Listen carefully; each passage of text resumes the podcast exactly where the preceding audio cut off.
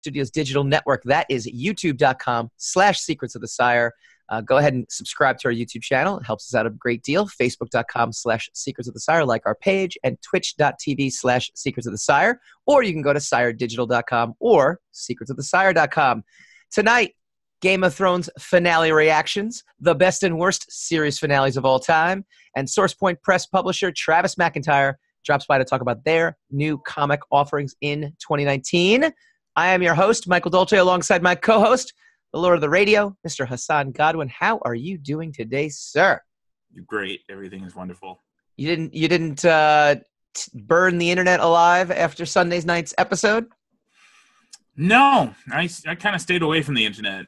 But it, it only lasted Sunday. Unfortunately, I was drawn back in Monday, and then the, the, the wars continued. I did stay away from the internet Sunday, but because I was at Motor City Comic Con this weekend, and the planes decided not to take off uh, at seven o'clock at night. I feel really bad for my cohort crime, Mr. Dan Leister, who uh, I, I pressed gently to make sure we left on time so he could drive me back to the airport so I could make a seven o'clock flight, which ultimately, two hours sitting on the runway later, was canceled. So, you know, a lot of fun for me, essentially.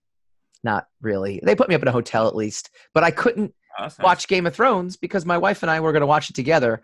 Uh, we had it, had Monday morning all set aside to do so, and so it was a sequestering from the internet.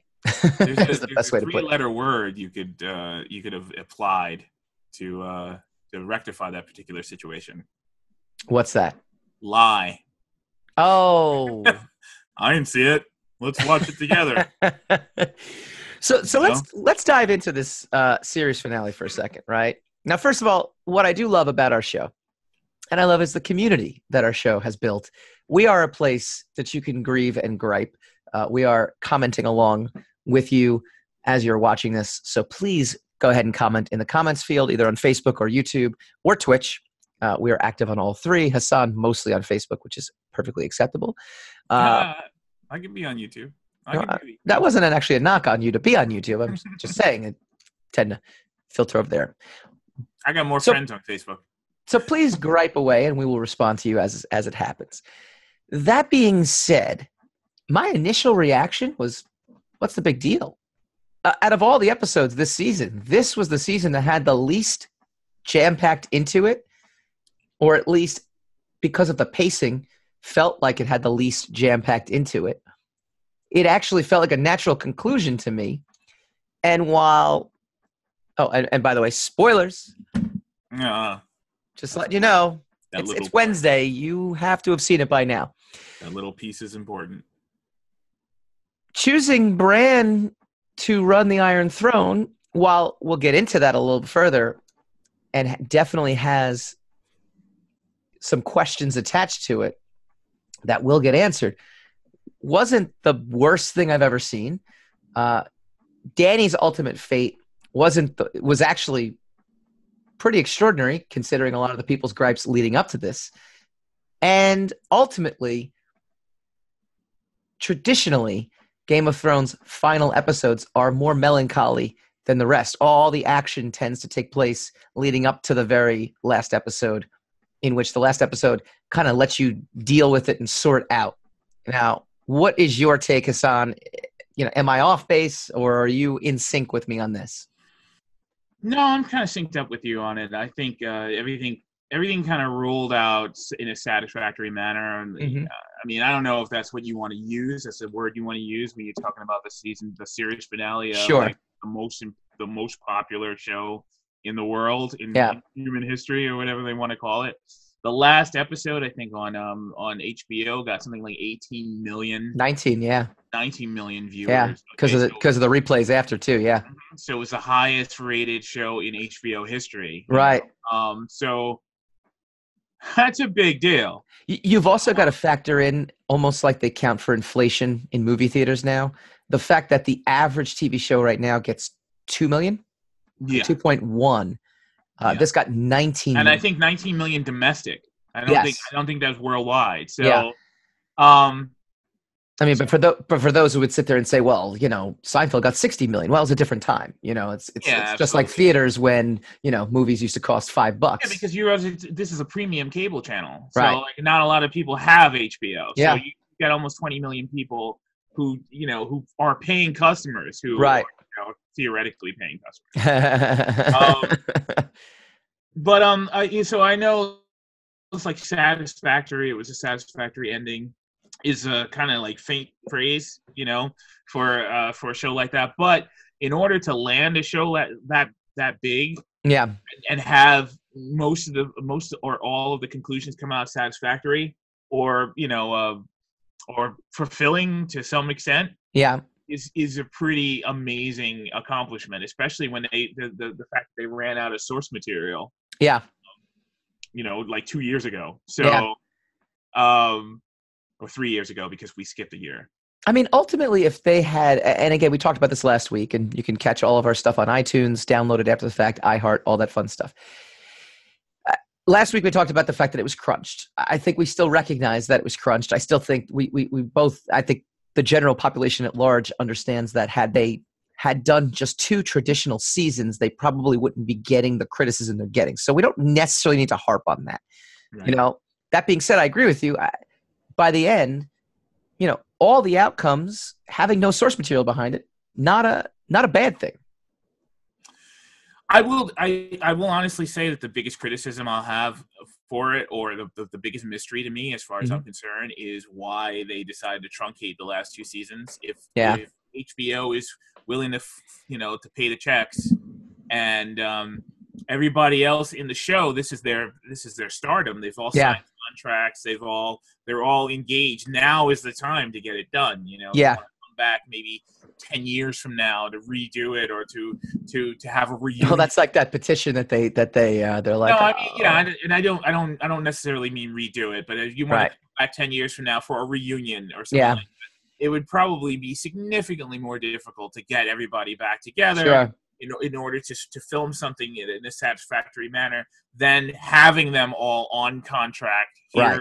ready to fulfill their contracts, ready to to, to fulfill their character um, progressions and Right. story. So to me, it's just it's a it's always going to be a mystery. I don't buy that they they got out of the Game of Thrones early to do Star Wars. No, they didn't know about Star Wars uh, Yeah, they when they announced- got out. They announced Game of Thrones, the end of Game of Thrones in 2016, and they didn't even they didn't even announce that they were going to do a Star Wars movie until 2018. Yeah, no, I, they got out because I think the pressure was enormous at that point, and I also think again, you know, uh, we as creators, our ultimate goal is to create something that reaches 19 million people, right? I mean, it's it Mhm. is in a, in a sense to reach as many a- people as possible. on a on a bad day. Right. That's that would that would our our aspirations are to get to 19 million on a slow day. So Right. yes, right. definitely. So so we as creators and and even the typical worker who has to slave a 9 to 5 that they're not particularly proud of or not particularly happy with would be like, "Ah, I can't believe they're making all this money. Why would they blah blah blah blah blah." But we don't we forget these guys are human beings. You know, it's a lot of pressure. Uh, people don't realize. I was just I was literally just listening to a song from a band called Seven Horse and the Uh-huh. lyrics go something and I'm paraphrasing, but I was I, it was the first time you know when you listen to a song but you don't actually hear the lyrics, and then one day the lyrics kind of sink in what he's actually talking about, and they they say you should chase your dream, but they don't really know what they're talking about. And then he goes in to describe his life as a musician. You don't get to see this person. Throw throw all your friends and family away; they mean nothing to you. Uh, you're you're and- and they go into this detail about how you commit to the dream. And in his case, it was to be a rock musician and to tour the country, but how you sacrifice everything else along the way to do that. Uh, and you know, living as a as a married person with uh, with two kids as well too. You know, there there is a balance now. Obviously, again, I'm I'm not doing Game of Thrones yet, but but there is that that aspect to it. So. I, all right. Well, anyway, we, we've we've definitely touched upon the creators. We've touched upon the fact that they did the shortened season. Let's dive into the big questions, the burning questions. Did you have any specific burning questions d- that you thought at the end uh, before I get into my list that I so carefully constructed, thanks to uh, with a little help from Hollywood Reporter, who also kind of helped with these questions. Questions about like what's left over or questions about why uh, like what the fuck questions like yeah bing yeah like those i, I think the latter the only uh, wtf question i actually had was like i would have figured yeah spoiler that Grey Worm would have tried to kill Jon right after he killed Daenerys. Yes. I wouldn't have figured it Grey Worm would have thrown him in jail. You know, I mean, I just that, yeah that wouldn't have that wouldn't have occurred to me.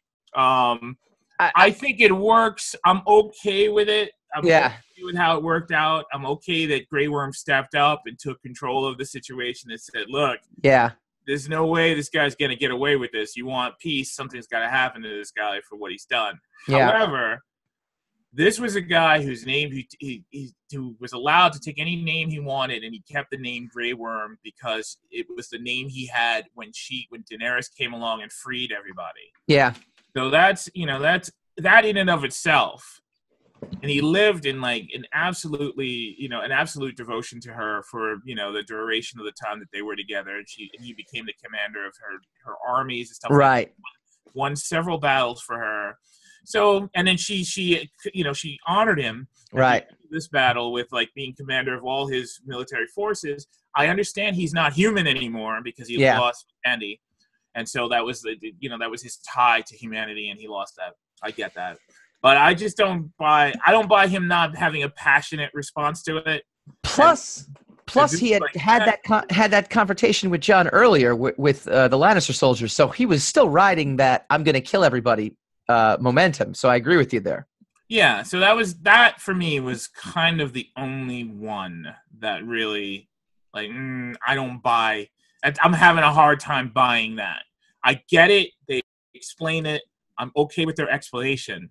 It's just that I, if I was, if I myself were were were to, uh, I don't know what you would call it, where I, where I, if I myself were to try to fathom how that would turn out, if you, yeah. if you posed that to me and I was supposed to think about how that would, how what the outcome of it was supposed to be, yeah, I would, I would say he was going to have a to the death battle with uh, Grey Worm. I I figured he was going to have because I figured Daenerys was going to die after you know after the bells after yeah previous episode. I figured okay that's one way or another, that's going to be the the goal is going to be to get rid of her.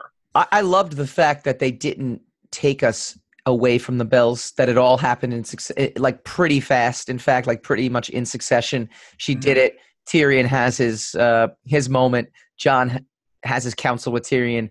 And in that in that you know it, it's not as if he made that decision six months from now or secretly tried to you know it, no, it made I mean, total he, sense to do it right then and there. He listened to that speech she made, and even though he didn't really understand, oh yeah, a lot of the words, he was like, mm, yeah, yeah. And, and I mean, there's a there's a scene right in you know well there's a moment right in that scene where you you can tell he made the decision when he said, yeah.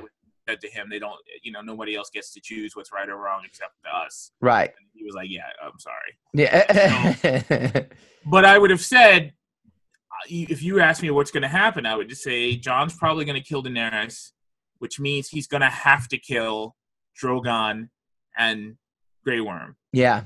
Get to Daenerys. Yeah. The Drogon thing, I I I was all right with it. I get it. So let me inter- let me intercept you right there because I was going to talk about Drogon. The Drogon moment to me, and this is a shout out to uh, our our friend and listener David Rosenberg. Uh, was a cheese was a cheese moment for me actually. It, it was a cheese. Not not that he didn't kill Jon, but that he, he had to melt the Iron Throne because he like being this like all of a sudden it raised the level at which his thought process to a to a, it raised it to a point where I didn't think like can dragons really figure out that the Iron Throne is what killed her? Like how sophisticated a brain do these things have? Uh, I don't know. It was one of the. It, it was one of those like it was a magic. They're magical creatures. They never really sophisticated yeah. explain that that they uh, that they're dumb animals. They never really went into that. In fact, I know. Serious animals. They had quirks of their own. They had their strange behavior. There was the you know especially Drogon, who at one point abandoned Dany completely to go off on his own and do God knew what whatever. Yeah. Or he decided to come back and he yeah. only came back when he knew she was in danger. Yeah. So there was there was definitely a psychic balance between the two of them. They, they Yeah. you know, they they communicated psychically, which is Yeah. why she was able to ride, you know, with Drogon, and why he was, you know, why they were in such uh, good sync. Yeah. So I took it as I took it as one of two things. I know other people are saying if my mother can't have this throne, no one can. Hmm. But No, other- I, I didn't take it that other- way. Yeah, the other sense I got was this was the cause of all the trouble. You know, Right. If we didn't come here after this throne, I wouldn't have lost Viserion Yep. Uh, and and um, and Rhaegal, Yeah. and she wouldn't be dead right now. Yep. So that's I took it as that too. I took it as he was lashing out Yeah, against it made sense to me. that And I don't think he would have burned Jon because he was a Targaryen. I think Jon was the only one who could have actually done that, yes. got away with it. Yes. Yeah, uh, that's why I'm saying I didn't have a problem with him not killing Jon. There was just a there was there was a moment, and this is the, the one of the only times I'll sit there and say it's actually a production slash directorial decision where they really hung on the throne getting melted, and to me was just like, uh, all right, I get it. Yeah, the Iron Throne was the bad guy. like, like I almost I, I don't know. supposed to do that? I, I don't know. There was How something about it when I was watching this. Just my gut instinct when I watched it, where they're really burning and burning and burning and burning. And it's burning and it's melting. And there's this the, the the music crescendo. There was something about that moment. It's a visceral thing. I'm not sitting here trying to logic what I'm saying out. It was just a visceral reaction to the way that was executed. That I was kind of like, eh, a little, cheesy, little cheesy. It's a kind of symmetry thing because it was No, uh, again, by dragon fire. So he was again i can't uh i you know let's talk about that actually too great segue look at you go with your segues uh there's a lot of, a lot of balance and a lot of symmetry What- what's that? Not your first rodeo not, here right? not condescending at all, Mr. Dolce. no that wasn't. Well done, young man. you're, i definitely did not say that because you are way old way old. um Good a lot of symmetry a lot of symmetry to this. You know bran ending up as the king actually makes a lot of sense in the sense that you know our show basically opens from his point of view right? I mean you know the, And the books. right so it all kind of goes together uh, in a roundabout way so it makes total sense uh, i also like the fact that they made him the three-eyed raven so you wouldn't think that he'd be the one ending up on the throne too because you already think he has his role uh, we will get into Bran being a villain in a second, though, because there were some good things brought up uh, in this Hollywood Reporter article I found, uh, Yeah. talking about whether or not Bran is actually the real villain of the show, Yeah, considering he could see the future. A lot of bullshit stuff that was Uh, we got to see, market after market nonsense. Yeah, we got to see Dany's uh, revelation come to pass. The vision she had in season two of walking in snow, and now it turned out it was like a nuclear winter. eh, Whether it was ash still falling still think or it was snow. I think I I No, thought at that point it was snow though, because I think Yeah. ash, you know, what happens in a nuclear explosion, which is, I guess, the equivalent of this, is yeah, that all the. Although it did start to snow at the end of uh, season seven, so Right, I mean, it has true. been snowing in, in King's Landing. sure. So it basically gets to a point where it gets in the sky, snowfall. So it was eh, that was that was really great. Her vision of never sitting on the throne, you know, when she was just about to, and then Jon enters. I thought that was great. I mean, there's a, there's a lot of, uh, you know, going full circle that I think to the nuance to the casual fan who just wanted to see something really exciting and and suspenseful although i do contend that that moment was very suspenseful there was a lot a lot of good there that to me i'm walking away from this you know my wife and i who was our guest last week she had no problem she's like i don't know why everyone's upset like i don't know what everyone's talking about Probably uh, people are upset because it's over. You know, a lot of a lot of people just you know you kind of lash out at it being over. You want to do over. You want things to you know you want things to continue. You want things you wanted things to work out the way you wanted it. yeah Your hero died. I mean, a lot of people idolized uh, Daenerys, and um, Emilia- she- Emilia Clarke even went on record and saying she she couldn't believe the turn that daenerys ended up making yeah, uh, she was wrong though. But um, I mean, she'd know better than we do whether she believed it or not. But um, my my my take on it is basically, and I said this to someone else earlier. I think earlier today. My take on it is there there are Are always cheating on me? people. Yeah, absolutely. oh good With as many people as possible. Um, we are there's always people you know and you think you know you've known them for years you know you're friends with them you hang out with them uh you know you're, you're lovers with them that kind of thing and you think you know them and then one Yeah. day they do something and you realize you never knew them at all so to me the daenerys situation was she was always like that Yeah. it wasn't really a heel turn it's just, that she'd never run into a wall before Yeah. she'd never, she'd never been opposed before Yeah. um, to the extent where everybody, even her advisors, because I mean, as soon as her advisors kept advise, advising against her doing something, you know, Varys not included, you know, but Sure. uh, he conspired, he genuinely conspired against her. But as soon as her advisors started advising different things and started, you know, counseling that, you know, she should take a different track with this, you should slow down with this, she started to chafe against her advisors Right. so it's not as if she was like she was altruistic the entire time and then she just suddenly decided she was evil Right. always in she she always had things going for her things always went in her direction Right. but she was it was easy to stay um as it, you know the saying goes it's easy to be a saint in paradise Right. it's easy to be an altruistic person when you're already in charge. It's easy to look like the good guy, but when you're trying to to to take control of something and you're trying to break a system, Yeah. and the other side of it is she's tried to break the the Westerosi system without really even understanding what the system is. Under, Sure. understanding the fact that there are there are classes, you know, there are Mm-hmm. high class people and there are lower class people Mm-hmm. and the the notion of I'm going to break the wheel without really defining what the wheel is. Sure.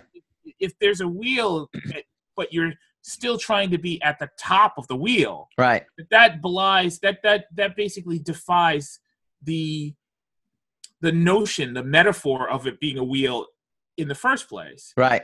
so a lot of a lot of her philosophy was very flawed. And and what the the concern i had for it when i was watching is is this philosophy flawed and it's flawed in the writing? Like this, what george martin and and uh, and d&d think is is kind of a you know a, a, a magnanimous uh, approach to Yeah. altering the, the status quo of Westeros, or is it flawed and we're just supposed to discover? a Right. We're, are we all supposed to ourselves calculate? Wait a minute, this the wheel doesn't really make any sense. If you if you, if there's a, like uh, you know King Arthur, Knights of the Round Table, the whole idea that the reason why the table was round because there was no head of the table Right. right? So the table was round, everybody's equal. So she wants to, she's gonna, the wheel is turning, the wheel turns and crushes people as it Mhm. turns, right? So you want to break the wheel, but you want to break the wheel while by crushing people into submission and then claim the wheel is broken. Yeah. It doesn't, it didn't really, the philosophy in and of itself didn't make any sense. And it took a whole bunch of dead children. to- I- absolutely love to the- realize we got to stop this. I love the two Hassan moments uh, in the in the show. In fact, at one point, my wife is like, "Did Hassan write the dialogue to this?" Uh, Tyrion's entire speech outlining all the things that she had done, but basically saying, "But we didn't care because we didn't like those people." And it was like, "Wow, that's okay. All right, there's a Hassan Oh. moment. Go look from episode 170." Uh, and then I absolutely loved when Sam got up, and I thought this was going to be a cheese moment. I'm like, "Oh, they're not really doing this, are they?" We should give it to the people.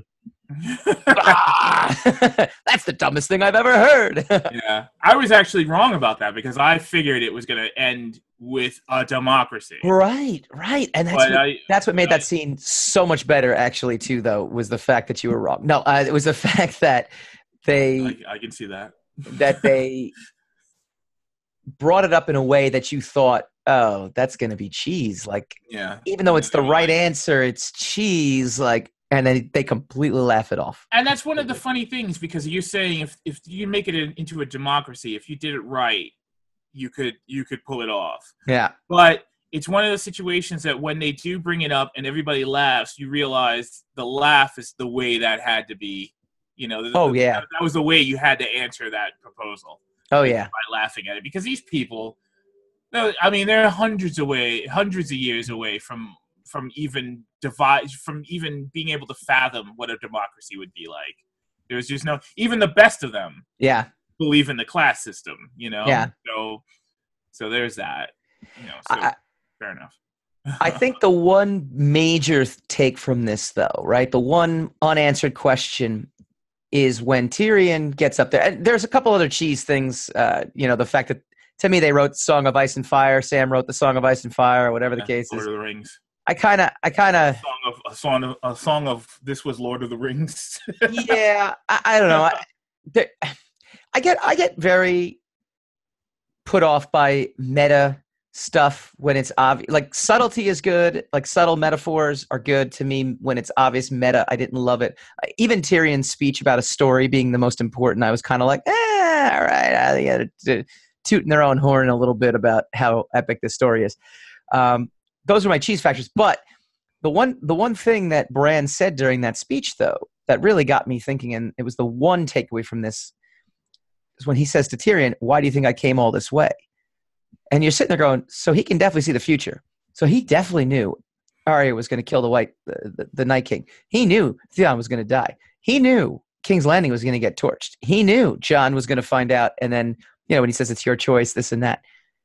So is he kind of like my wife's like he played the long game, you know? But something about that was a, left me a little uneasy. Uh, and you had sent me that video, which I thought was really funny. And they're like Brian ruled with an iron fist or something. I thought that was really funny Yeah. because, you know, it, it in the Hollywood with the uh, everybody wants to rule the world. Yeah, yeah, and, Yeah. and it- the whole notion, though, that I read in this Hollywood Reporter article, how it goes back to uh, his conversation with Littlefinger, and you know, chaos is a ladder. Uh, you know, is he the bad guy? Is is he a bad? I mean, or, or I don't, I don't see why that would even make him the bad guy. I mean, all these things were going to happen anyway. yeah, He came. He showed up to give insight into what they were, what was happening, and to give inf- to give pieces of information. Yeah. Now, if if it's real, if the the Valonqar um, prophecy, not the uh, Azor Ahai, excuse me, prophecy was real, hmm and uh, and we all assumed, and everybody wrongly assumed that it was the Night King that he was supposed to save the world from. yeah, It was really uh, Daenerys. It was Mhm. really the, the the fire. It wasn't Yeah. ice that he was supposed to save the world from. It was from fire. um, and the song of ice and fire. The Night King's coming from this way. Daenerys is sure, coming from this way, right? Um, that was all going to happen anyway yeah, that was all in motion anyway. And if Mhm. if if it is the right thing, if Jon did the right thing by killing Daenerys and saving the rest of the world, yeah, then Bran showing up and telling Jon what his actual lineage is, and then thus uh, you know causing a rift between Daenerys and Jon, allowing for her to to freak out and to, Mhm. and show her cards way early. yeah, She's still showing. She showed her card when she was the weakest yeah, if she had gone on and taken on, over a bunch of other cities and raised another army out of all the Mhm. Westeros people, she would have she would literally be unstoppable, and she Right. would have eventually killed Jon. She would have eventually killed everybody. I mean, in, in theory. right, right, So by him explaining that to Jon and setting Jon up to be able to to be Azor Ahai, he he's still the hero right, heroic thing. You know, he benefits from it from being king, but if he didn't want to be king, yeah, he doesn't really want anything anymore, he doesn't have desires for for certain things. So Right. it's not really like he's conspired and became the king. I don't think Game of Thrones was setting it up to think to, to to let us believe at the end that being king is anything but a terrible uh you know like a, a terrible life like a burden. Yeah. I mean, look what it did to everybody. Sure. I mean, everybody who was king got. I mean, you- Robert Robert Baratheon got killed by a boar, right. and he died the best out of everybody came next. I, I love the fact they showed the bodies of Jaime and Cersei also, uh, just really- just to put the rest. Yeah, put the rest that uh, that. crawl out of the rubble. I had that. Look, I had that notion. Uh, a friend of mine. Uh, somewhere along the line I said that that you know I, I might I was joking, but I I Yeah. might have even also suggested that they're probably gonna, they're going to come right out of and Tyrion's going to be there and hit Cersei in the head with a rock, and then yeah, that was going to fulfill the the the Valonqar. But yeah. I like the. Uh, uh, a friend of ours uh, suggested that he thought Brienne of Tarth was going to be the uh, the Queen Slayer, and she was going to be the one to, to actually kill Daenerys, uh, kind of mirroring what Jaime had uh, had had to do with the Mad King, and um, that would have been symmetry for the sake of symmetry. Yeah, you know, that would have that wouldn't have really been organic because she wasn't even there. Right. You know? So So look, that would, Jon Snow actually got to do something, so it, you know worked out good. That's a, that's another misconception that he I agree. just because he didn't stab the Night King. He brought the armies together. He brought he, Mhm. he convinced Daenerys to commit her entire force to saving the North. Yeah, And so just because he didn't stab the Night King, everyone's like he didn't even do anything. They're, Yeah. they're all full of shit. Excuse me. Bing! Wow, you're binging, you're binging all over the place today. I'm, I'm tired of. I'm tired of aftermarket quarterbacking. You know, Yeah. like it's just like ah, you, you, you gotta understand that Jon is useless the entire season. Whatever. Like okay, yeah, whatever. He was useless all the way up. I mean, this if you watch his character, if you if you pay attention, it's, it's uh-huh. the greatness about how Game of Thrones rolled out. You, it's set up in such a way that you just do not know who exactly to focus on. You don't know to focus on Jon until pretty much everybody else is dead, and you're like, wait a minute, you know, Jon's all we got left. He's the, he's the only hope we got left. So you, you maybe you think it's Robb, or maybe you think it's going to be Bran, even though Bran That- got crippled, and maybe you think it's going to be you know Ned, and it's not going to be Ned, obviously, Right. After season one, and maybe maybe Arya's going to come back and do something, or maybe you know, you know, all you know is there's a long journey journey stretched out in front of you, and you're going to watch each and every one of these characters go through it. And if you pay attention to Jon Snow Yeah, from where he started to where he ended up, sure. like it's, it's the, the culmination of his character in season six, from you know, from being the the bastard to Yeah. being the king of the North, and you know, having earlier that season been resurrected because he was dead. He started the Yeah, season yeah, yeah, yeah. That's a that's an amazing accomplishment and for someone to be pissed at him because he didn't get to cut the head off the night king Sure. at the very end yeah go to hell you don't, don't know what the hell you Like- don't know what you're talking about you are fired up. Uh, speaking of the uh, of the culmination of characters, and this will be the final thing we talk about. Jon's fate, Sansa's fate, Arya's fate. Uh, you know, are we are we happy with the resolutions to all this? i think so i mean i look first of all if you're a stark person the starks won Starks won. they starks won the the war of the roses okay Is, not So- that isn't that what George R. R. Martin is is just amazing at though too? And I think when all is said and done, he's amazing at misdirection. He's amazing at. I mean, if you look at where these characters came from, which is what you were saying before, and, and I wholeheartedly agree again, which is terrible for the show. Uh, look where they came, and look who ultimately ends up. I mean, there is no way you're looking at Sansa when you first meet her and being like, not only will she be queen, but she'll be. You know, she's going to be a badass queen who's going to not, you know, who's not going to take any s. See no Bing there and from where she started, you're never you would never think that Arya, you know, Arya, you you kind of watched being a preco, you know, she had the inklings for it, but now the way she en- actually ends up is she kind of lets go of her vengeance and lets go of her revenge, and is now just kind of seizing forward into the unknown, uh, Yeah. going. Into didn't really have an arc. Like like a lot of a lot of the complaints about people like they they ruined the arcs of these particular characters. Yeah. Like Jaime Lannister, they ruined his redemption arc. Jaime Lannister didn't have an arc. You know, neither did neither, neither did Arya. Yeah. Um, neither, Bran had an arc.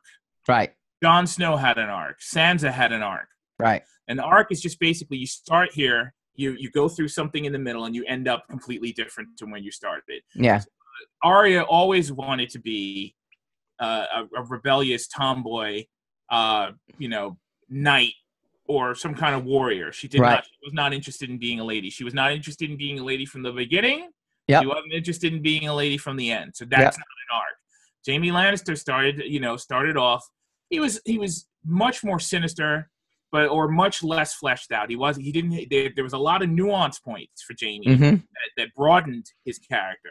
He Yeah. started off being being fiendishly, murderously devoted to Cersei. Yep. And being fiendishly, murderously, Right. you know, devoted to Cersei. So there is no arc. right. People, the internet thinks it knows writing. The The, internet the other thing too, development about things, but it's so much more realistic. It's so much more realistic. because people don't change like that. I mean, some Exactly. do. You will look. You will in your in your life journey. You will come across a couple of people that were were one way in high school and a completely different way Yeah. now that you know them in your in your middle age them. Right. Yeah. Well, like wow, this guy had a profound change. You know, he either became Right. a monster or Right. he became this. He became a priest. He became a a, a, a magnificent person. Right. But mostly because and we know this with the testimony to that is that with the relationships we form we Yeah. form relationships with people because of who they are if they change if they if everyone had an arc we would not be friends with most of the people we are, we are lifelong friends with Right. because they would have changed one way or the other that we wouldn't be able to, to relate to them anymore right. so everybody needs to drop this arc stuff what an arc is Yeah. and, and i'm sick of hearing about it Real quick, yay or nay on this finale? And then we're going to see where it ranks with the rest of the series finales. Yay or nay? I say yay. I give it an overwhelming yay. I, I actually walked away from that saying, gave us gave us a conclusion. May or may not agree with it, but they gave us a conclusion. I didn't really have as many question marks by the end of it, so in that sense, they kind of tied everything up nicely. A lot of symmetry to it as to where we started, as to where we end. Even Jon walking out at the end. Um, excited to watch the spinoff, Wester Westeros. Uh, you know, there- there's lots of great things. There's lots of great things. Wester Wes- Wester Westeros. um, where does this rank wow. on the all-time list? Like, what are the best? Actually, I'll- I'll start this by saying I actually posed this question: What was the best series finale out there? And man, I got tons of responses on this. I got 102 comments uh, leading up to the show. A lot of people say Six Feet Under, and I will tend to agree with them. But I'll tell you why I don't think it's the greatest series finale of all time. In a second, um, someone said Star Trek Voyager, which uh, I have no context for. The Shield surprisingly came up a bunch. Breaking Bad came up a bunch. Um, a lot of folks thought MASH was one of the best of all time, and Newhart also got mentioned. Never. I Newhart is is way up there in legend. Yeah, as one of the best. Uh, it's been one of the best finales of all time. Six Feet Under is the best series finale I've ever seen, except it did not have the same kind of pressure that something like Lost or something like Game of Thrones had. Uh, and I think there's something to be said about that. When you have this many people to please by the end of it, uh, if you can come out of it, you know, with an overwhelmingly positive, like this was the greatest thing I've ever seen, I think that adds, you know, there, there's more weight to it. So while I do think the finale of Six Feet Under was tremendous, absolutely tremendous, uh, and so well done on its execution merits alone.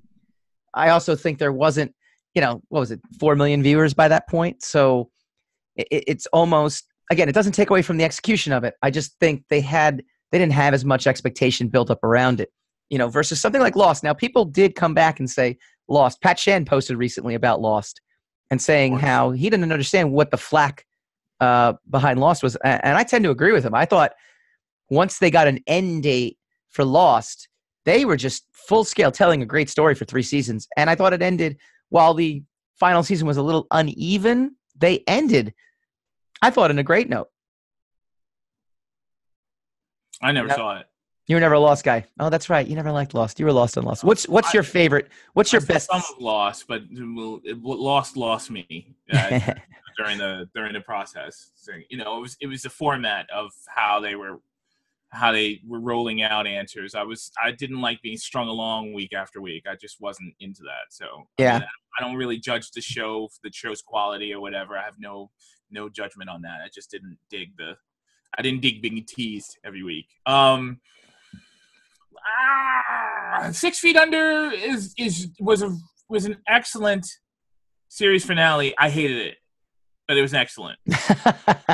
I despised it. I just didn't like like everybody dropping dead at the. I'm like, oh man, you know, like it was a fucking bummer. Excuse my language. Ping, man, oh Um, man, you are just on fire We're- tonight. We're, we're not we're we're not being sanctioned by the government. um, yeah, I'm gonna I'm gonna go nerdy on you. I think best of both not best of both worlds. Uh, all good things. Star Trek: The Next Generation. okay. Great ending. I think what we left, what we leave behind for Deep Space Nine, another great ending. I'm not so partial to Voyager's Endgame. I think it was a terrible ending. Um, and I really liked, really loved the ending to Boardwalk Empire, which is not a very popular show. Okay. But I think that was a fantastic ending. That was one of the few endings where I walked away from it like, yeah, that's a that's a pretty solid ending. and and we ain't coming back for season six, obviously. So, Yeah. um, there Buffy, was Buffy to me. mm, no. I know you don't like Buffy, and you're not a I Joss didn't. I, didn't- I didn't. I don't. I have such a strange relationship with Buffy. It's kind of the only way I can compare it, and since we've never talked about it, you're not going to get this reference. It's the same re- the way I feel about uh, uh, Kill Bill. It's kind of like there's so much greatness in this, but I hate it. and uh, so so Buffy's and Buffy's series finale, which I did see. yeah. I was all the way. I was there all the way up to the end when Sunnydale just fell into the ground. Uh, Spoilers. Yeah, Wright Twenty years ago. Stop it. Um. nah. Mash was was repeated many times. Now I, I it was past my time, so I, I apologize, all you Mash. Uh, Before your time, not past your time. Yeah. oh, I'm past its time. Sorry, all you Mashers out there. I just don't know. Dennis Claro said Mad Men. Uh. Gay Gosser said The Americans. I mean, we we had we had a lot I've of. heard, I've heard a lot of good I know, I know. I, I I actually have the Americans. I have I can I can watch it on Amazon or whatever. I was thinking I know. it. It's the last thing I need is more TV, right? Rob Felton, I- I- former former Wizard alum. And, I don't know uh, that guy. I don't know who that is. has a shares a birthday with us. Um, Oh yeah, that's annoying. Every- you know, November sixteenth used to be a unique date. Now all of a sudden, I know. well, like, I, I'm the 15th, so it's okay. We're good. it's still, it's still, it's a day away. And then we, when, when, um, when He Hannah was was our intern, that was absolutely That was weird. ridiculous. That was Yeah. ridiculous. Yeah, that was weird. Uh, he had Wonder Years as a great finale. Wonder Years is a great finale. I do remember it, but I remember it only because it was ironically bittersweet because he never ended up with Winnie. Yeah, So, but I mean, it was kind of one of those cathartic. Yeah, you know, you never fall in love. You never end up with the person you were you had puppy love with. Yeah. You know, but still, holy crap! You know, that was that was a tearjerker. a lot, a lot of folks. Yeah, a lot of folks. Which I haven't seen the ending, but I hear I've heard enough about the ending. Uh, a lot of folks like Amanda Rose, Brian Everham, who by the way hung out with at Motor City. Give a shout out to Brian. Woo! Way, way to uh, way to come out and uh, and power through a long Saturday night. Um, they go Breaking Bad. They're they're they're all Breaking I Bad. have I've seen season one of Breaking Bad. I've I know. I need to. I just. Bad. So I I imagine that they're right because I've never heard anybody saying How do you people have any time to do anything? You're watching all this TV. that's what I want to know. Oh my god! All right, chime in on the Facebook feed. Chime in on the YouTube uh, chat room. Uh, chime in on Twitch.tv. Chime in everywhere. We will keep responding. Uh, we will tell you why you're wrong. Uh, when we come back, we are talking to Travis McIntire from Source Point Press. Do you like comic books and movies like The Avengers? How about TV or pop culture like Game of Thrones or Star Wars? Then you've come to the right place. Hi, I'm Michael Dolce, host of the Secrets of the Sire podcast.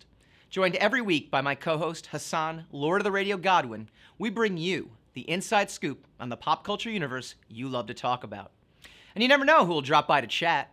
To date, we've welcomed actors Kevin Bacon, Paul Reiser, True Blood's Christina Anapow, and Buffy's Nicholas Brendon to the show. We've been privileged to interview rockers Chris Cornell, Macy Gray, Billy Corgan, and more. And we've even had Jackie the Joke Man himself from Howard Stern in studio to share some laughs. So join us every Wednesday night, 8 p.m. Eastern, right here on youtube.com slash secrets of the sire for brand new episodes. Take a moment, subscribe to our channel, and be on the lookout for some major new announcements coming soon. For more info, log on to secretsofthesire.com.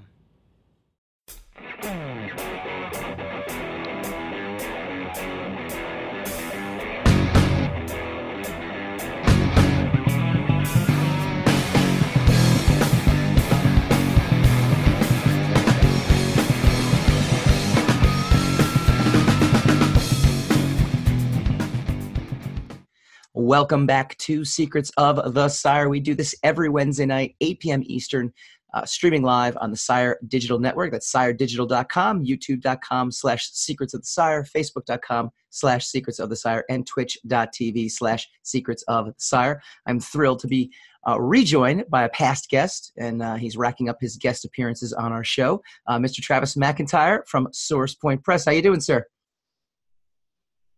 Good, man. How are you? I'm doing really, really good. Uh, so the last time we spoke, uh, you had a lot of really great things going on. I kind of wanted to bring you back because I was actually at Motor City. You were at Motor City, and uh, it was a great uh, hometown show for Source Point Press. Uh, talk to the yeah. audience a little bit about, uh, you know, what Motor City means to you, and and how you know the Comic Con, how the Comic Con was for Source Point Press. well, first of all, it was our our best Motor City ever. Mm-hmm. And mm-hmm. when I say that, you have to understand that Motor City has historically been amongst our best shows that we do. Yeah. Um, it's generally only it's generally only surpassed mm-hmm. um, you know in terms of like raw sales or like books sold by like New York, um, mm-hmm. which is yeah. just because it's you know 120,000 people and four exactly. days long and everything else. Uh, so for us, you know, the company was born and raised uh, in the Detroit area. So for us, you know, Motor City is our, we consider our home show. Yeah. Um, they the promoters are really good to us. You know, they they put us up on their social media all the time. They mm-hmm. you know they they they give us a, as you saw we're very prominently featured and yep. giant booth. Mm-hmm. Uh, so it's fun, man. It is really fun. Uh, we, you know, I, I, can't imagine a future where Motor City isn't a big part of our year every year. Mm-hmm. Um, I, I mean, it's to me, it's it's it's right up there with Baltimore in terms of being like the best independently run show in the in the country. Um, you know, I mean, you have like the ReedPop family shows and they're all amazing, and Forma yeah. does the family shows and they're great. Mm-hmm. Um, but uh, you know, when it comes to the, the indie shows, there's so many good ones. But I th- I really think that Motor City and, and Baltimore like are the two the cream of the crop there. And yeah, and uh, it, it, was a, it was a great experience. It, it's funny too. It's funny you mention that too because I think to most people, and I even thought about this. You know, the term Comic Con has become so popularized that the average person doesn't really understand that it's run by different people. Uh, a Wizard World show is not a ReedPop show, is not a Baltimore or a Motor City or a Heroes Con, which is completely independently run, and all they do yep. is run that one show. They just hear the word Comic Con, they think, well, it's got oh oh Comic Con's coming to my town or something like that. that right. Being, well, I mean, that's why there was that big lawsuit, right? yeah, right. That being said, I feel like Motor City. I, I, this was my first Motor City, and Sire Studios did really really well as well. I, I actually did. Uh, yeah, actually second only to New York uh, so far in terms of sales and, and everything like that. Felt it was a more savvy crowd too. Like it just like they're this is the 30th hey anniversary, you know. I'll tell you something about the about the Detroit, Detroit and the Detroit, the surrounding area. Mm-hmm. Um, I've I've been all over the country mm-hmm. doing shows, comic book stores, everything. There is not a better place to be an independent creator in terms of comics, mm-hmm. art, music, there is not a better place. You will not find people that yeah. are more open to that and will support you and buy your stuff more. Like, I mean, I've heard what you're saying from many, many people. Yeah. You know, they come to Motor City, they get in the Artist Alley or wherever they start, you know, and they're like, wow, people like, I sold more books here than I've ever sold. Like, yeah, man. Yeah. People, people here are interested that are interested in that. I mean, honestly, that's that's a big part of the reason Source Point was able to get as big as it was is that our hometown people like bought our books. you yeah. know, like before yeah. we were before we were distributing or anything, you know, people were buying stuff. So awesome. Yeah, it's it's a it's a wonderful show. So when we last spoke, it actually was New York Comic Con time. It was right around there, and you guys had your big movie news. Uh, why don't you give a, uh, the audience a little up, you know, a refresher on what it was and an update on uh, where you know what's going on with that. Sure. So um, Rottentail uh, released in theaters April twelfth. Uh, it did two weeks of select cities. Mm-hmm. So uh, you know we had a showing in Detroit that was completely packed. Awesome. and I got just ridiculously drunk. uh, had a, way too much fun. I ended up like, I ended up like buying a hotel room just because I was like, I don't have anywhere to go sleep. So I bought a, like two hundred and fifty dollars at three o'clock in the morning to sleep in for to sleep for four hours and get up and it was it was that's priceless priceless uh, but it was it was a wonderfully good time. Um, and then we had another premiere event in la uh, that was sold out standing room only uh, did really really well. Um, we had uh, several sellouts. We had a sellout in like Buffalo, New York. We had a sellout in Philly. Uh, I had a sellout in Phoenix, Arizona. What's what's the elevator pitch for the movie for for those that might not have? Uh, the elevator pitch for the movie is uh, so you like Spider Man. Mm-hmm. This is exactly like Spider Man, except that it's a guy who gets bitten by a mutated rabbit and turns into a murderous Easter bunny who kills everyone who ever did him wrong in his hometown of Easter Falls. Oh, it's, it's identical. I'm I'm surprised they haven't sued you. Yeah, it's it's very close. uh, no, it's it's a it's a B horror movie, horror comedy. Uh, it's meant to be goofy. It's mm-hmm. it takes place in the '80s, and it's it has a lot of in jokes, yeah. and you know it's it's really over the top, and and uh, people seem to seem people seem to have enjoyed it. I mean, we've gotten some pretty rough reviews. Uh, but we've gotten some really good ones too. Like, uh, you know, we, we, we heard we were getting a review from the LA Times and we were like, oh man, they're going to second largest newspaper in the U.S. You know, they're sure. going to kill. It. We ended up getting a, a, really a really good review. You know, it was okay. like a, a, certified fresh review from the L.A. Times. It was like, awesome. all right, cool, cool, cool, cool. Um, so it did two weeks, uh, the, a little mini theatrical run. Did uh-huh. well. Uh-huh. We were excited about it, and then it released. Um, right now, it's in a three month window with uh, in demand, mm-hmm. which is like if you have cable TV wherever you're at, sure, you can sure. and rent it um, and it's on Amazon Prime. You can rent or buy it. That's awesome. Um, it's also available on DVD. It came out on DVD April 29th, uh, cool. if I remember correctly. So I believe that it's carried, um, you know, Amazon obviously, uh, but I believe it's carried in Target, uh, several other like specialty type uh, stores, a lot of chains, a ton of different websites. Fye, I think, carries it. Sure. Um, I don't remember the list of all the retailers. No, it's it's great though. I mean, it's it's uh, how how is it uh, financed? I mean, is it independently financed? Is it? Uh, is well, it, was mostly my retirement. Honestly, I was. I wish I was kidding. no. Uh, uh, so like the the story of it is is that um, it got optioned like early on. You know, back. Yeah. I, when like someone being like, "Hey, we, we're interested in optioning this," and I would get really excited. You know, now I'm like, "Yeah, great." Yeah. uh, so it got optioned, and we were just like, "This is amazing!" And and you know, all this work was done developing the script and all that, and then yeah. and then you know, you learn that like, well, most of the time, something is optioned, nothing happens. Oh yeah.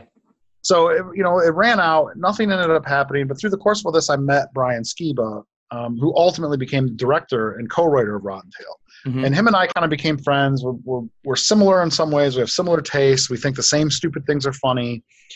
And so, you know, and Brian had done a lot of movies. You know, he'd done, yeah. uh, you know, he was a working director. He'd done, you know, a couple of, of smaller films for Universal. He'd done Sci-Fi Channel movies, Hallmark mm-hmm. Channel movies, a lot of things like that. So he had a lot of experience. I think he'd done 21 features at the time. Mm-hmm. Um, and I, I kind of went to him and was like, "Look, Brian, what do you think about, um, you know, if I, I me and I got a couple of friends, what if we just put up the money to to do this and we just kind of did it all ourselves. Wow. you know do you, you, you think you could kind of be the director and you know and kind of you know uh, be the producer and that you'd hire all the everybody? And he was like yeah. And you know so we just did it. We just did it. We just pulled together that you know me some friends of mine. It's great. You know we just kind of put put all the money together. I mean we didn't by movie standards, we spent nothing, you know. Right. But by you know normal guy standards, we spent a huge, like a towering inferno of money. uh, so now it's it's out there, and it you know it, I don't get my first uh, you know sales report until July. But uh, you know, we at SourcePoint, if you go to sourcepointpress.com and go to our store, uh, we have our own DVDs. Uh, they have like a special cover on them that only we That's have. Awesome. Has like a special disc that only we have. Um, so you can get it directly from us too. Um, but those have been selling really, really well. Uh, mm-hmm. For instance, at Motor City, I think we did 60 of them. That's great. 60 DVDs is a, I mean, that's that's pretty good clip of selling DVDs at, at a com- comic convention. Yeah. Um. So yeah, I you know everybody tells me it's doing well, so Awesome. I I'm choosing to believe them right now. It's a good choice. Always, always filter in the good uh, and not the bad. Uh, what is uh, speaking of Source Point? What are your big releases coming up? Uh, big releases coming up. Um, Samurai Grandpa, uh, which will hit shelves next month. Which Um, is about a samurai grandpa. yes, it is indeed. It is it is right on Front Street. It is a very poignant, uh, somewhat fantastical story about you know an, a retired samurai has to take up his sword one last time, and uh, what he learns about revenge. Um, it's a four issue comic, uh, and a, it, it is one of the most beautiful things that, that we've ever published. I expect really great things. The pre-orders on it were incredibly strong. Mhm. Um, we just got back from the retailer summit, and from what I heard from Josh, you know, my partner who was out there, it was Uh-huh. being talked about a lot. So Awesome. we're expecting really good things. Um, another one that we have uh, that will is going to be coming out uh, the month after. I Mhm. mean, we release about ten books a month, so I'm not gonna I'm not gonna go through the list. But another one I think to keep the an eye on. Another one to, to keep an eye on that hits shelves uh, the month after is um, Boston Metaphysical Society number one, Okay. which is uh, by a pretty prominent indie creator, uh, Madeleine Holly Rosing. It's like a um, it's like a steampunk X Files. It takes place in 1800s in Boston. Cool. And Nikola Tesla is a character, and you know they, they kind of have like this weird steampunk science mixed with ghost busting. You know, Okay. It's- Very cool.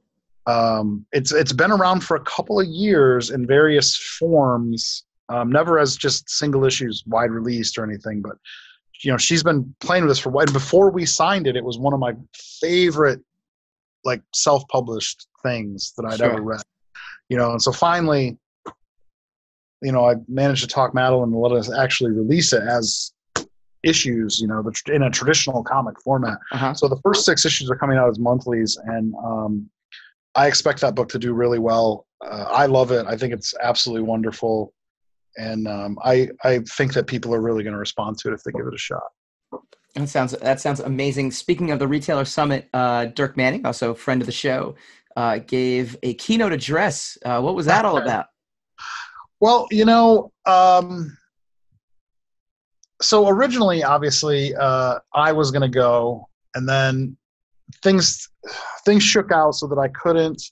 Uh, Dirk was was going to go the whole time. He always wanted to wanted to go, and we've been doing a lot of work with him. Mhm. Um, obviously, he you know he wrote Hope, which was our free Yep. comic book book, so we have a lot of eggs in that basket. He wanted to go for sh- to go for sure, and then um, I don't I don't know if you know what Dirk does for a, a day job, but uh, he teaches teachers basically. So he Okay. goes to educational summits and he gives presentations. Oh, Um, okay, yeah, Uh, it makes sense. That makes total You- sense. He was a teacher for a very long time, and we just got to talking, and eventually got to the point where it was like, I'm not going to be able to go. Sure.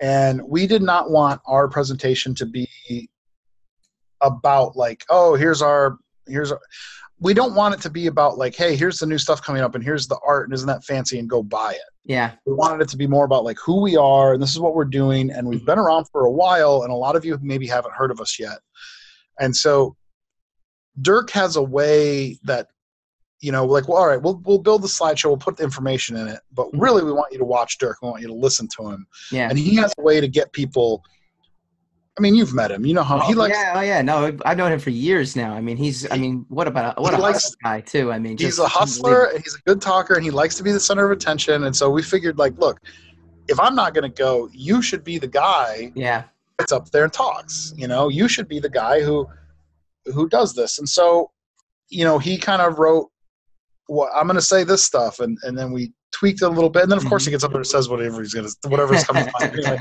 But honestly uh i mean i'm not kidding that i got like was getting texts from retailers i know hmm uh like within minutes of him finishing his little five minute thing Yeah. saying like like saying that like hey he did a really good job. People were laughing and we think he actually made an impact. Like people didn't seem bored. Good. so you know, I'm I'm pretty happy with it. I think he did a I think he did a good job. I'm proud of him. You awesome. know, I mean, it's a little bit of an outside. You know, Dirk has Dirk has always been sort of like this indie paragon. You know, yes. like he's been this like road warrior. I'm gonna grind it out, whatever it takes. Yeah, yeah. And now he's sort of like, um, he's still doing that, of course, but now like with Hope going to the Free Comic Book Day, and us like being like, yeah, that's a real issue one, and then issue two is kind of, you know, it's mm-hmm. it's mm-hmm and we're, we're holding the releases until they actually come out in stores. Like this is a very new way for Dirk to release a book. Okay, yeah. Really, like, you know, a much more traditional road sure. to market for him. Sure. And uh, so I think he's been. I, I, think there's been some challenges for him along the way, but he's adjusted to it really well. So that's awesome. That's awesome. Real quick, uh, before we wrap up, where can people find SourcePoint Press, uh, both online and in stores? Where can they find you? Uh, sourcepointpress.com, um, at SourcePoint Press on Instagram, uh, SourcePoint Press on Facebook, all the usual places. Uh, we are carried, um, at, we're available at any comic book store or bookstore pretty much across the United States for comic book stores where we're distributed by Diamond. So we can, they, you know, any comic book store owner can order us in. Mm-hmm. Uh, bookstores were distributed by Ingram, which is, you know, they cover just about every major and minor bookstore. So most of our stuff can be ordered in um, to anywhere. Uh, hopefully, your local book, local comic book store carries us. If they don't, uh, one of the major, major, major things that you can do is to go and put one of our books on a pull list. Very uh, cool. It's, it's, hard to hard to underestimate how helpful no, that is for that is it, it's such a huge help. It, it's amazing because then it signals to the retailers that that their fans interested. It's not just a casual buy. I mean it's yeah, definitely take a take a look at the, the like every, you if you walk in and you're even just one person is like hey i heard this idiot talking about this Boston Metaphysical society. I want to put it on a pull list. They add it on there that means that they're going to be like okay i need to figure out what that code is. They're going to go to our pages in the book. They're going to look sure. at everything else. They're like well i got one of these guaranteed by I'll buy two more for the shelf, see how it goes, see how it goes, you know, yeah. Yeah. and and that's that's really what we want is to be on shelves. Yeah, exactly. You know, on shelves, be in people's hands and, and get read. So that's that's kind of our number one thing. Very cool. Final question. This is our Game of Thrones series finale review. Oh a, God. Are you a Game of Thrones fan? And if yeah. you are, B, yay or nay on the series finale? Just like a total blanket yay or nay, like no explanation? Yay or nay? Oh, nay. now, now, now, real quick, why? But there's a lot of yay though. There was a lot of okay. yay. I just, I, I, I'm, I'm gonna go nay uh, for one reason, and that is that the, the, the, the whole show is about upending expectations and being okay. like, this isn't the show where everybody rides happily off into the sunset. Mm. Except this time at the very end. And I just thought that, like, with I just, I felt like Tyrion being like, who has a better story than Bran the Builder? I mean, like, literally everyone there except, like, maybe Edmure Tully. You know, whoever the hell this new Dornish prince is. You know, like all these people. Like Bran did not even make an appearance in season five. not even in a friggin' appearance. And like he's the most useless. He, he's this all-knowing guy. The only thing he ever says to anybody is, "You're right where you need to be." Which, if that's all you say, is just meaningless. It doesn't mean anything. so while I was like, I thought the Daenerys stuff was all fine, and it, it's a beautifully filmed, wonderful show, and sure. I I don't know that I'm capable of getting super emotionally invested in something, but uh-huh. when it was like, who has a better story than Bran? I'm like, holy shit, Sansa, Arya, like way better, way better. This guy's story was not even good enough that he has appeared every, not even, not, not alone every episode. He hasn't appeared in every season. Well, it is definitely something we discussed, and we echoed that as well in our discussion. Uh, Travis, I want to thank you very much for joining us again. Keep us posted on all the cool stuff you got going on. We'd love to have you back on uh, at a yeah, later time. Thanks, thanks a lot, brother. I appreciate it. When we come back, we go spinning the racks.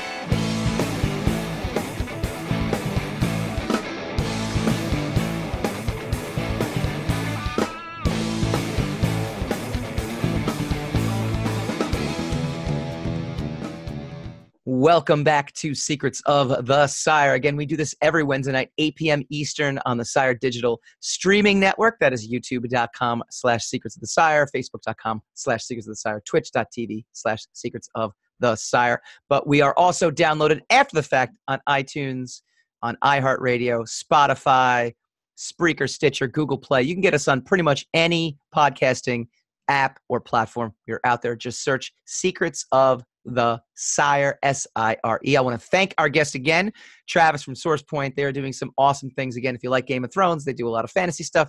They got Samurai Grandpa coming out.